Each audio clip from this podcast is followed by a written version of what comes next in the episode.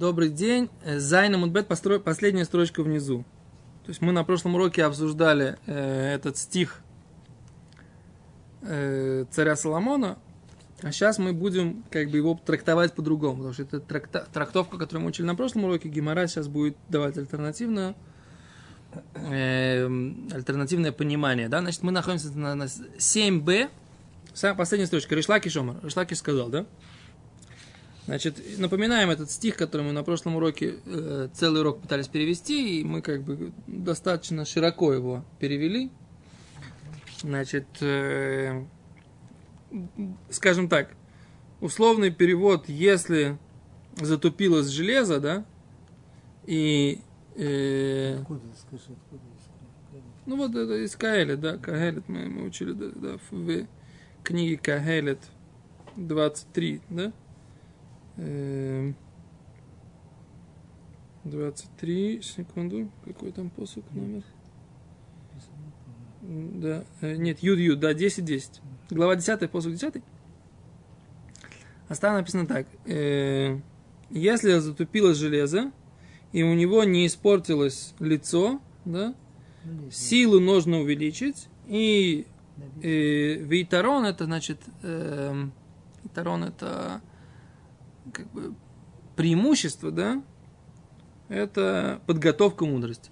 Вот так вот, какая-то такая фраза, которая, так сказать, очень общая, мы не понимали, что она означает. Теперь Реш Лакиш объясняет ее по-другому, да? Реш Лакиш говорит так, им раита талмид, если ты увидел талмид мудреца, Шилимудо каше алавкой барзель, что его учеба для него тяжела, как железо, да? Вот он учится, а ему тяжело. Гранит науки ему не грызется, не откусывается, да? Вот он не мог. Как железо? Бешвиль мишно сушейна сдуро олов. Говорит Реш Лакиш, почему это так, почему ему тяжело? Потому что его учеба мишносой, да, его мишна, да, то есть его основы его учебы, шейну сдуролов, она у него не упорядочена, да, она у него не в порядке. То есть он все учит обрывками, наверное, да, но порядка, лос сдурань, эн седер, нет порядка. Шейну сдуролов, да, шейнер, как сказано, вуло поним килькель. Это то, что он учит из этого стиха царя Соломона, и у него лицо, да, у него не лицо испорчено, да. Так Реш Лакиш объясняет, да, что он, ему тяжело учиться как железо, и он, э, э, у него, так сказать, лицо не испорчено. Что имеется в виду? Он говорит, имеется в виду, что у него нет порядка в этой учебе. Да? Э, говорит э, Реш Лакиш, май таканты, как, как можно исправить ситуацию? Ярба бейшива, он может увеличить сидение, да, то есть нужно сидеть и заниматься больше, да. Шинемар, как сказано, хайоля мигбар, да, то силы он больше приложит. Вейторон, ахшер хахма, остальное, преимущество остальное, это, так сказать, приготовление мудрости. Так? Так говорит Реш Лакиш. Реш Лакиш объясняет этот стих совершенно вообще про другое, так сказать, не про дождь. Он говорит про то, что этот стих царя Соломона имеет в виду человек, который чувствует, что он учится, учится. Раша объясняет, смотрите как. Шилимуды коши ловкой бар, тяжело ему как железо. Шикоши гулой, миров кушаясь. Ему тяжело из-за большого количества вопросов. Почему это так? Говорит, Бешвиль, это из-за того мишносой, что его вот эта вот учеба, шейн сдуро олова, она у него не упрячена. Вейну зоихр максивбо, он не помнит, что там написано. В лепфиках эйну юдели фарек, поэтому он не знает, как разделять, как различать вещи. И нами, или, говорит второй вариант, шигор субетоус, он ее заучил неправильно. Да, он пойтер аляхиев, он э, там, где освобожден, он... Он, на самом деле, там он обязан. У Михаева Ляптур, и он там, где обязан, там он выучил неправильно, что он свободен. У Макши Олам и Дух Тахрис, он задает вопросы с места на место, и у него все не стыкуется. Ох, и Маш Макро, и так, говорит, слышится, говорит, стих этот. А он нет, да? Значит, а он нет.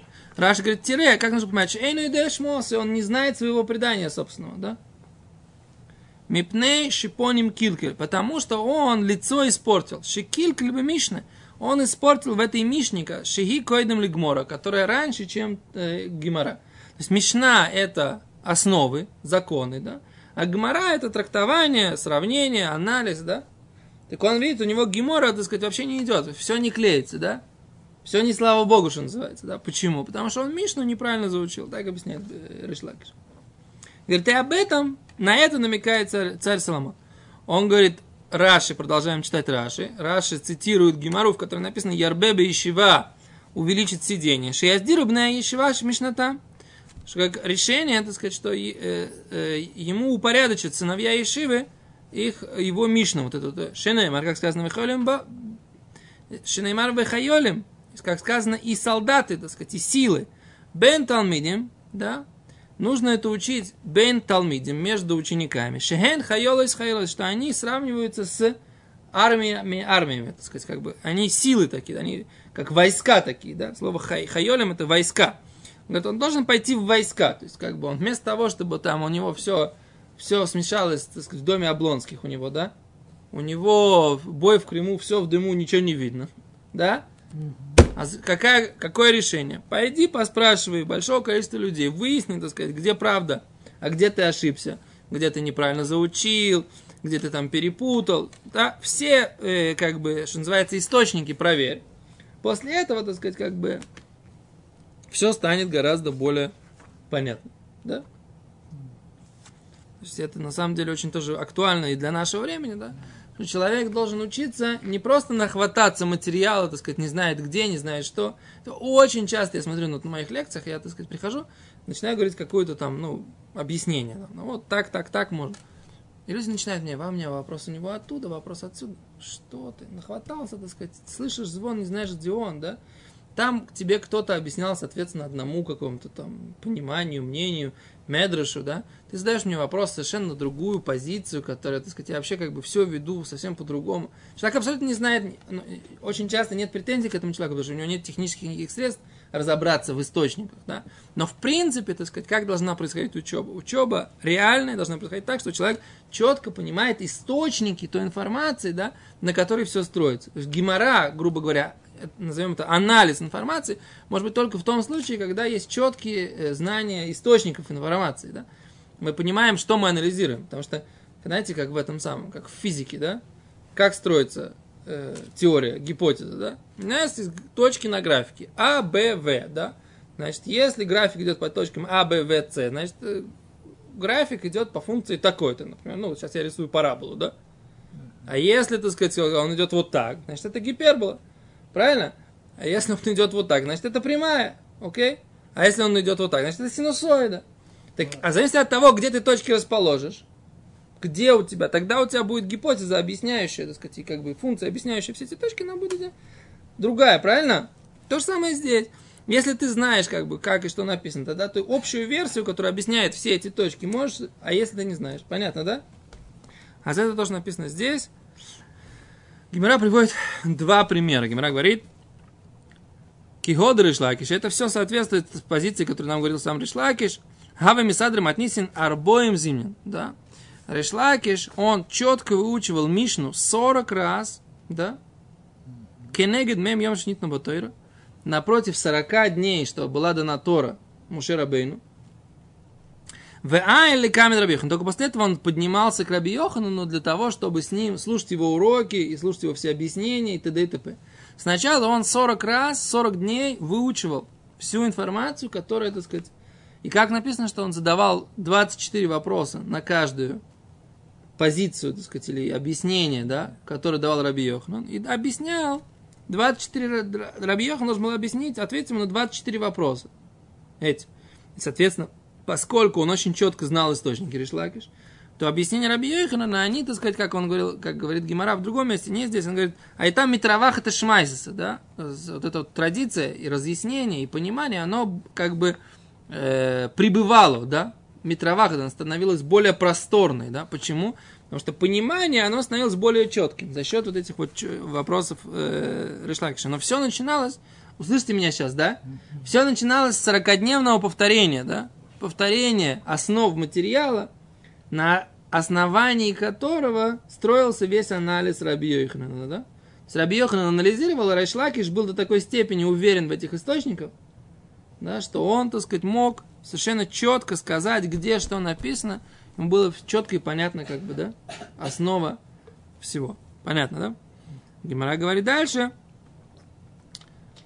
Равада Барагава. Равада Барагава, Месадр, Матисин, Стрим, Арба Зимнин. Он собирал, как бы, ну, упорядочивал свою мишну, эту основу своей учебы Равада Барагава двадцать четыре раза. Кенегет Тойро, напротив всех книг Танаха, Тора, Торы, Невиим, пророков, и Ктувим и Писаний. И после этого только он поднимался к Раве. Точка. Понятно, да? Раши говорит, вейтарон их шир хохма, а преимущество подготовит мудрость, да? Кшесидер мишноса митхила. То есть, когда он упорядочит свою мишну изначально, тогда вот это вот преимущество, оно даст ему мудрость, да? То, что он подготовил, даст ему мудрость. Раши приводит то, что Гемара говорит, напротив сорока дней, которые дана была Тора. Шетискаем бьёды. Почему он так делал? Чтобы оно осуществилось у него в руке. Так он делал. Он заучивал сорок дней, чтобы ему дали Тору, понимаете? Вот в чем идея. сорок дней давали Тору Моше Рабейну, а Реш Лакиш сорок дней повторял эту мишну, чтобы ему дали Тору, вы понимаете, да? То есть он как бы на духовном уровне делал какое-то, так сказать, какое-то действие. Не просто он выучил, а он сорок дней изучал эту Тору, чтобы ему дали Тору, чтобы она могла остаться у него в руке, как Моше Рабейну, так сказать, как бы сорок дней получал Тору, так он хотел получить Тору. Вы слышите, да? Все такая очень как бы... Если бы я был хасидским рэби, я бы сейчас из этого, из этого Раши сделал бы большой-большой, так сказать, как бы фундаментальный, как бы, ну, есод, да, что называется, да, правило такое, да. Что пока не получили Тору, так сказать, нечего идти, так сказать, там что-то анализировать, да? Окей, дальше.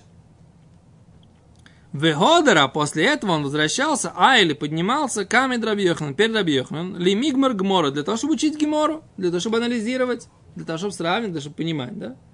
Но прежде всего нужно знать фактический материал. Это же я своим сыновьям вчера объяснял, да? Учусь, так сказать, с сыном, но он как бы маленький еще, ему там всего одиннадцать с половиной, да? Он мне начинает рассказывать сказки про, про Гемору. Рэби так сказал, Рэби так сказал. Говорит, вот сказки своего Рэби ты будешь рассказывать своим детям, так сказать, да?